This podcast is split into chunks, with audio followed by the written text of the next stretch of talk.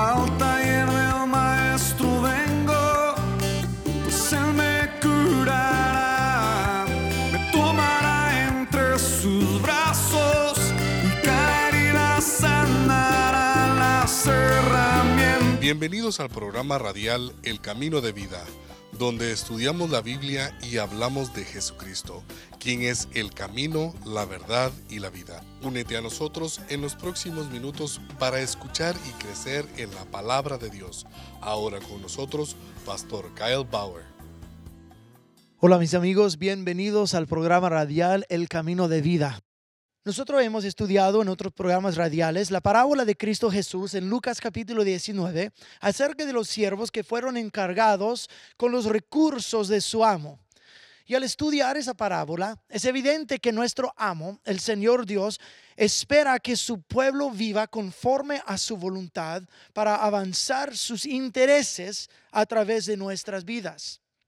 También aprendimos que el nivel de nuestra fidelidad y obediencia a nuestro amo determinará nuestra participación con Él en el cielo durante la eternidad. Si no alcanzaste a escuchar esos programas pasadas, los puedes volver a escuchar en nuestro sitio web www.liesc.com.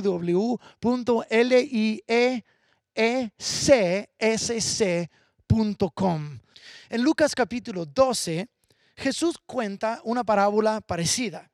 En esta otra parábola, el amo también se fue de viaje y habían unos siervos, viendo que su amo demoraba en retornar, comenzaron a maltratar y aprovecharse de los otros siervos del amo. En lo corto, fueron siervos que no reflejaban nada del carácter y la virtud de su amo. Cuando finalmente volvió el amo, él castigó a esos siervos y los colocó con los infieles. En la luz de estas dos parábolas, quiero leer contigo otro pasaje bíblico que tiene connotaciones parecidas.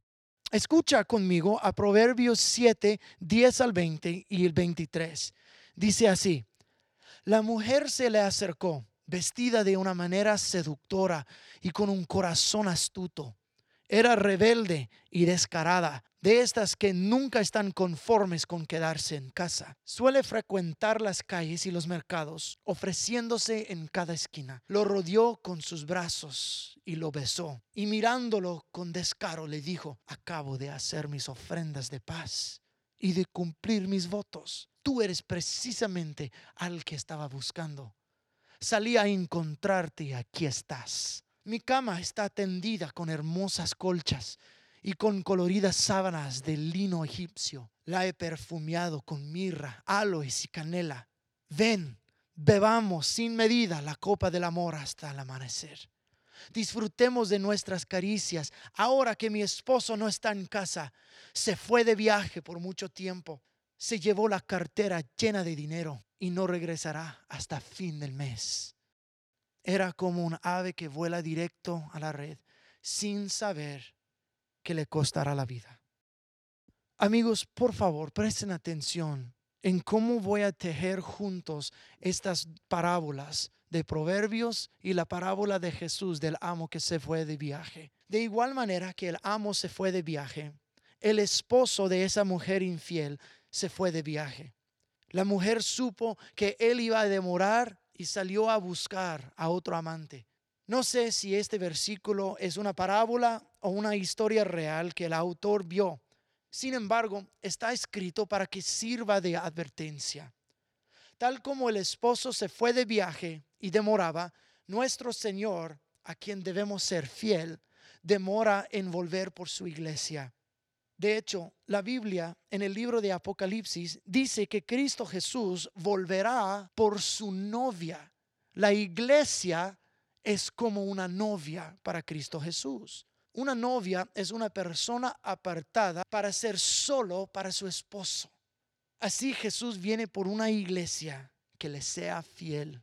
Pero igual como este hombre en la historia de Proverbios tiene una esposa, su esposa actúa la parte de una prostituta. A pesar de que debería serle fiel a su esposo, el momento que ella cree que no está, se prostituye con otros amantes. La realidad es que nosotros vivimos en un mundo sobresexualizado y la impureza clama por nuestra atención y afección todos los días.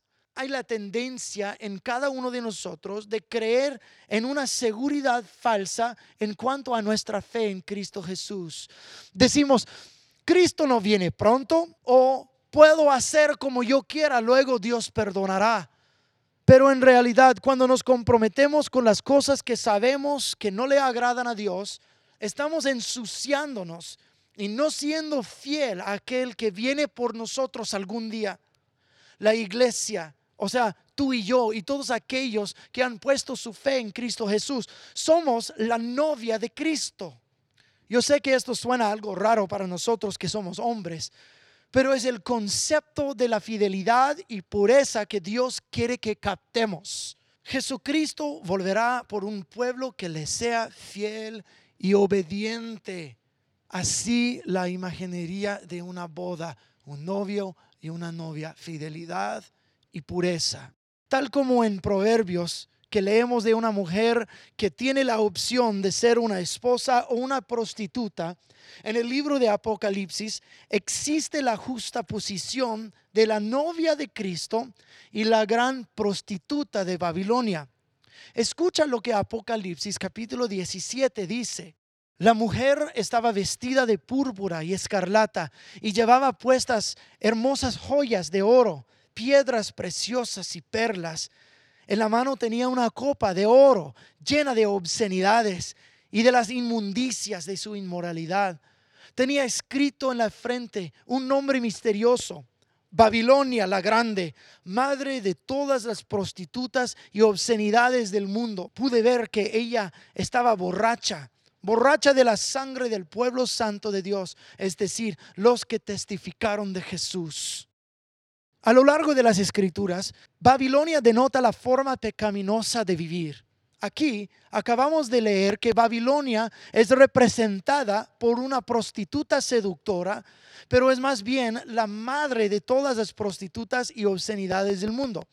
Esa mujer, por decir, fue embriagada con la sangre de los que testifican de Jesús. Obviamente está hablando de gente perseguida por su fidelidad al Señor. Pero me pregunto si tiene que ver con más que solo los mártires o gente perseguida.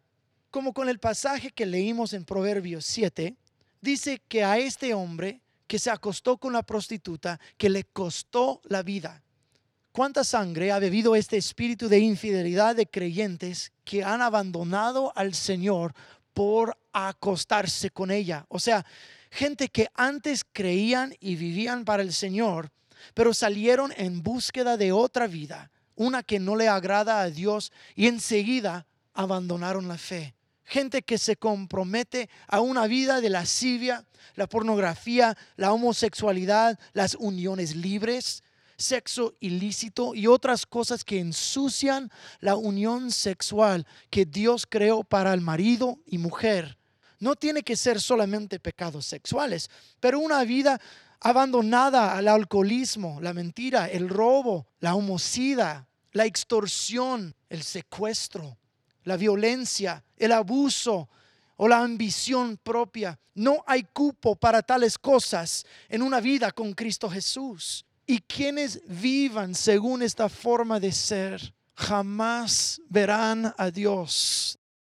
Tal como un matrimonio no puede funcionar bien cuando hay infidelidad, una relación con Dios no puede funcionar cuando hay compromiso con el pecado. Es infidelidad espiritual. Existe mucha gente en este mundo que se ha embriagado con la inmundicia de este mundo, que enseguida se han justificado a sí mismo y su propio pecado, mientras creen que siguen bien en una relación con Dios. Esto es lo que hace tan peligroso al pecado. Nos gusta, luego lo anhelamos y luego nos entregamos al punto que ya no creemos que lo que hacemos es mal ante los ojos de Dios. Es igual cuando el pueblo de Israel, recién liberados por Dios de su esclavitud en Egipto, estaban delante de Dios en el monte de Sinaí, haciendo un pacto de fidelidad con Dios. Y menos de 40 días después, cuando Moisés estaba en el monte con el Señor y el pueblo no lo veía, se entregaron enseguida a un ídolo, así rompiendo el pacto recién hecho con Dios. Este acto de infidelidad causó gran muerte entre los que participaron. Vivir en el pecado causará el juicio de Dios, no porque Dios es malo o enojado o te odia, sino porque es el pecado que es en contra de su naturaleza y no lo va a tolerar. Nosotros nos engañamos a nosotros mismos cuando decimos, yo puedo tolerar un poquito de pecado en mi vida y Dios luego me puede perdonar. El asunto no es que si Dios te puede perdonar, sino que estás dañando su propia vida y estás entregándote a la misma cosa que te separa de Él, como con el hombre en la historia de Proverbios y los de Israel que participaron en la idolatría. Así será con cada uno que no abandona una vida de pecado. El hombre no sabía que le iba a costar la vida y muchos israelitas murieron. Para cada persona comprometida con el pecado, le costará la vida. Por eso Dios nos advierte de la prostituta de Babilonia en Apocalipsis capítulo 18 versículo 4 diciendo, pueblo mío, salgan de ella, no participen en sus pecados o serán castigados junto con ella. Escúchame bien, Jesucristo volverá por una novia y no por una prostituta pero por aquellos que desean abandonar una vida de pecado, existe ruta de escape. Hay perdón. Hay un nuevo comenzar contigo y Dios, y es a través de una relación personal con Cristo Jesús. Si nos arrepentimos del pecado, o sea, abandonar el pecado, y recibimos por fe la salvación que Cristo Jesús nos dio mediante su muerte en la cruz y su resurrección, seremos perdonados y escaparemos el juicio. Dios te ama tanto que derramó de su juicio y su ira sobre su propio Hijo Jesucristo en la cruz en vez de sobre ti. Solo recíbelo y serás salvo. Mi amigo, yo te ruego que tú vengas a Cristo Jesús. No importa cuán grave sea tu pecado, no importa por cuánto tiempo hayas caminado en este pecado. Lo bueno de Dios es que no hay pecado ni pecador tan grande que no está dispuesto a perdonar. Tú que has cometido homicidas, tú que has secuestrado, tú que has mentido, tú que has robado, tú que has engañado a tu esposo o tu esposa. Sí, tú. Dios te ama y te está llamando de regreso si quieres entregar tu vida y tener un nuevo comenzar con Dios, ora con fe conmigo en esos momentos. Señor Jesús, yo reconozco que yo soy un pecador. Yo me arrepiento. Yo creo que Cristo Jesús murió en la cruz por mí y resucitó de entre los muertos para darme vida. Yo te recibo. Gracias por salvarme. En el nombre de Jesús. Amén. Que Dios te bendiga. El Camino de Vida es un programa del Ministerio de la Iglesia en el Camino Santa Clarita.